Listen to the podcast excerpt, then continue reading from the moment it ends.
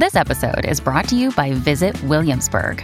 In Williamsburg, Virginia, there's never too much of a good thing. Whether you're a foodie, a golfer, a history buff, a shopaholic, an outdoor enthusiast, or a thrill seeker, you'll find what you came for here and more. So ask yourself, what is it you want? Discover Williamsburg and plan your trip at visitwilliamsburg.com. Il soldatino di stagno di Hans Christian Andersen. C'erano una volta 25 soldati di stagno, tutti fratelli tra loro, perché erano nati da un vecchio cucchiaio di stagno. Tenevano il fucile in mano e lo sguardo fisso in avanti, nella bella uniforme rossa e blu. La prima cosa che sentirono in questo mondo, quando il coperchio della scatola in cui erano venne sollevata, fu l'esclamazione Soldatini di stagno! gridata da un bambino che batteva le mani. Li aveva ricevuti perché era il suo compleanno e li allineò sul tavolo. I soldatini si assomigliavano in ogni particolare, solo l'ultimo era un po' diverso. Aveva una gamba sola perché era stato fuso per ultimo e non c'era stato stagno a sufficienza. Comunque stava ben dritto sulla sua unica gamba come gli altri sulle loro due gambe e proprio lui ebbe una strana sorte. Sul tavolo dove erano stati appoggiati c'erano molti altri giocattoli, ma quello che più attirava l'attenzione era un grazioso castello di carta. Attraverso le finestrelle si poteva vedere nelle sale. All'esterno si trovavano molti alberelli intorno a uno specchietto che doveva essere un lago. Vi notavano sopra e vi si rispecchiavano cigni di cera. Tutto era molto grazioso, ma la cosa più carina era una fanciulla, in piedi, sulla porta aperta del castello. Anche lei era fatta di carta, ma aveva la gonna di lino finissimo e un piccolo nastro azzurro drappeggiato sulle spalle, con al centro un lustrino splendente, grande come il suo viso. La fanciulla aveva entrambe le mani tese in alto, perché era una ballerina, e aveva una gamba sollevata così in alto che il soldatino di stagno, non vedendola, credette che anch'ella avesse una gamba sola, proprio come lui. Quella sarebbe la sposa per me, pensò. Ma è molto elegante, abita in un castello. Io invece ho solo una scatola e ci abitiamo in 25. Non è certo un posto per lei. Comunque, devo cercare di fare conoscenza. Si stese lungo com'era dietro una tabacchiera che si trovava sul tavolo. Da lì poteva vedere bene la graziosa fanciulla che continuava a stare su una gamba sola, senza perdere l'equilibrio. A sera inoltrata, gli altri soldatini di stagno entrarono nella scatola e gli abitanti della casa andarono a letto. Allora i giocattoli cominciarono a divertirsi. Si scambiavano visite, ballavano, giocavano alla guerra. I soldatini di stagno rumoreggiavano nella scatola perché desideravano partecipare ai divertimenti, ma non riuscirono a togliere il coperchio. Lo schiaccianoci faceva le capriole e il gesso si divertiva sulla lavagna. Facevano un tale rumore che il canarino si svegliò e cominciò a parlare in versi. Gli unici che non si mossero affatto furono il soldatino di stagno e la piccola ballerina.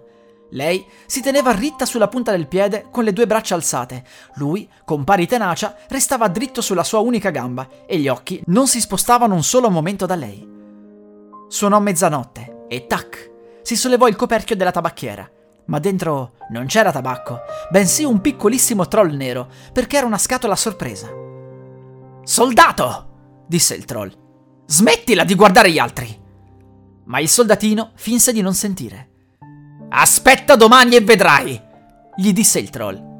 Quando l'indomani i bambini si alzarono, il soldatino fu messo vicino alla finestra e, non so se fu il troll o una folata di vento, la finestra si aprì e il soldatino cadde a testa in giù dal terzo piano. Fu un volo terribile, a gambe all'aria. Poi cadde sul berretto infilando la baionetta tra le pietre. La domestica e il ragazzino scesero subito a cercarlo, ma sebbene stessero per calpestarlo, non riuscirono a vederlo. Se il soldatino avesse gridato Sono qui!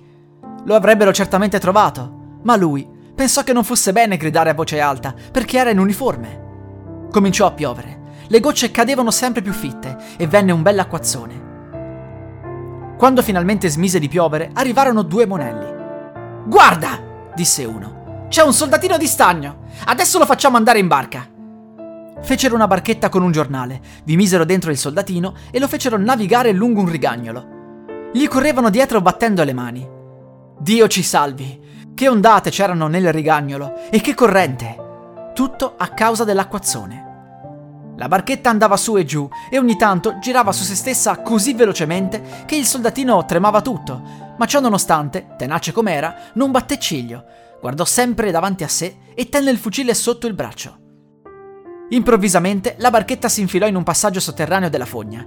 Era così buio che al soldatino sembrava d'essere nella sua scatola. Dove sto andando? pensò.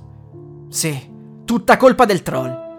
Ah, se solo la fanciulla fosse qui sulla barca con me, allora non mi importerebbe che fosse anche più buio. In quel mentre sbucò fuori un grosso ratto che abitava nella fogna. Hai il passaporto? chiese. Tira fuori il passaporto! Ma il soldatino restò zitto e tenne il fucile ancora più stretto. La barchetta passò oltre e il ratto si mise a seguirla. Oh, come digrignava i denti e gridava alle pagliuzze e ai trucioli. Fermatelo! Non ha pagato la dogana! Non ha mostrato il passaporto! Ma la corrente si fece sempre più forte e il soldatino scorgeva già la luce del giorno alla fine della fogna, quando sentì un rumore terribile che faceva paura anche a un uomo coraggioso. Pensate, il rigagnolo finiva in un grande canale e per il soldatino era pericoloso come per noi capitare su una grande cascata. Ormai era così vicino che gli era impossibile fermarsi. Si rigidì più che poté, perché nessuno potesse dire che aveva avuto paura. La barchetta girò su se stessa tre, quattro volte e ormai era piena di acqua fino all'orlo e stava per affondare. Il soldatino sentiva l'acqua arrivargli alla gola e la barchetta affondava sempre più. La carta intanto si disfaceva. L'acqua gli coprì anche la testa. Allora pensò alla graziosa ballerina che non avrebbe rivisto mai più e si sentì risuonare nelle orecchie Addio, bel soldatino. Morir dovrai anche tu.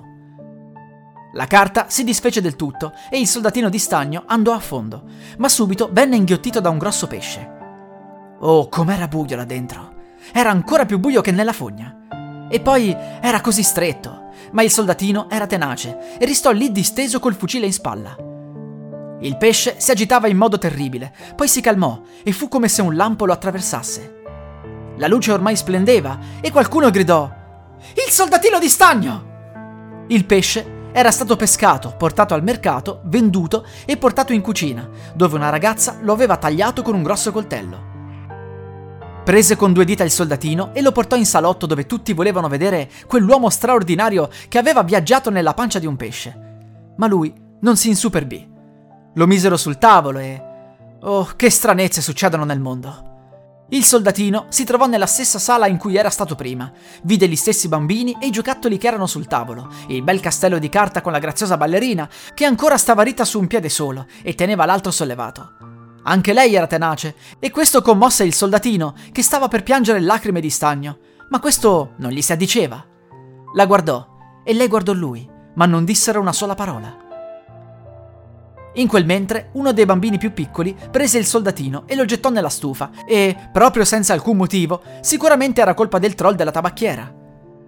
Il soldatino vide una gran luce e sentì un gran calore. Era insopportabile, ma lui non sapeva se era proprio la fiamma del fuoco o quella dell'amore. I suoi colori erano ormai sbiaditi, ma chi poteva dire se fosse per il viaggio o per la pena d'amore? Il soldatino guardò la fanciulla e lei guardò lui. E lui si sentì sciogliere, ma ancora teneva ben stretto il fucile sulla spalla. Intanto una porta si spalancò e il vento afferrò la ballerina, che volò come una silfide proprio nella stufa vicino al soldatino. Sparì con una sola fiammata e anche il soldatino si sciolse completamente. Quando il giorno dopo la domestica tolse la cenere, del soldatino trovò solo il cuoricino di stagno, della ballerina il lustrino tutto bruciacchiato e annerito. La musica utilizzata è dell'artista Miyu in Creative Commons by Attribution dal sito thedarkpiano.com.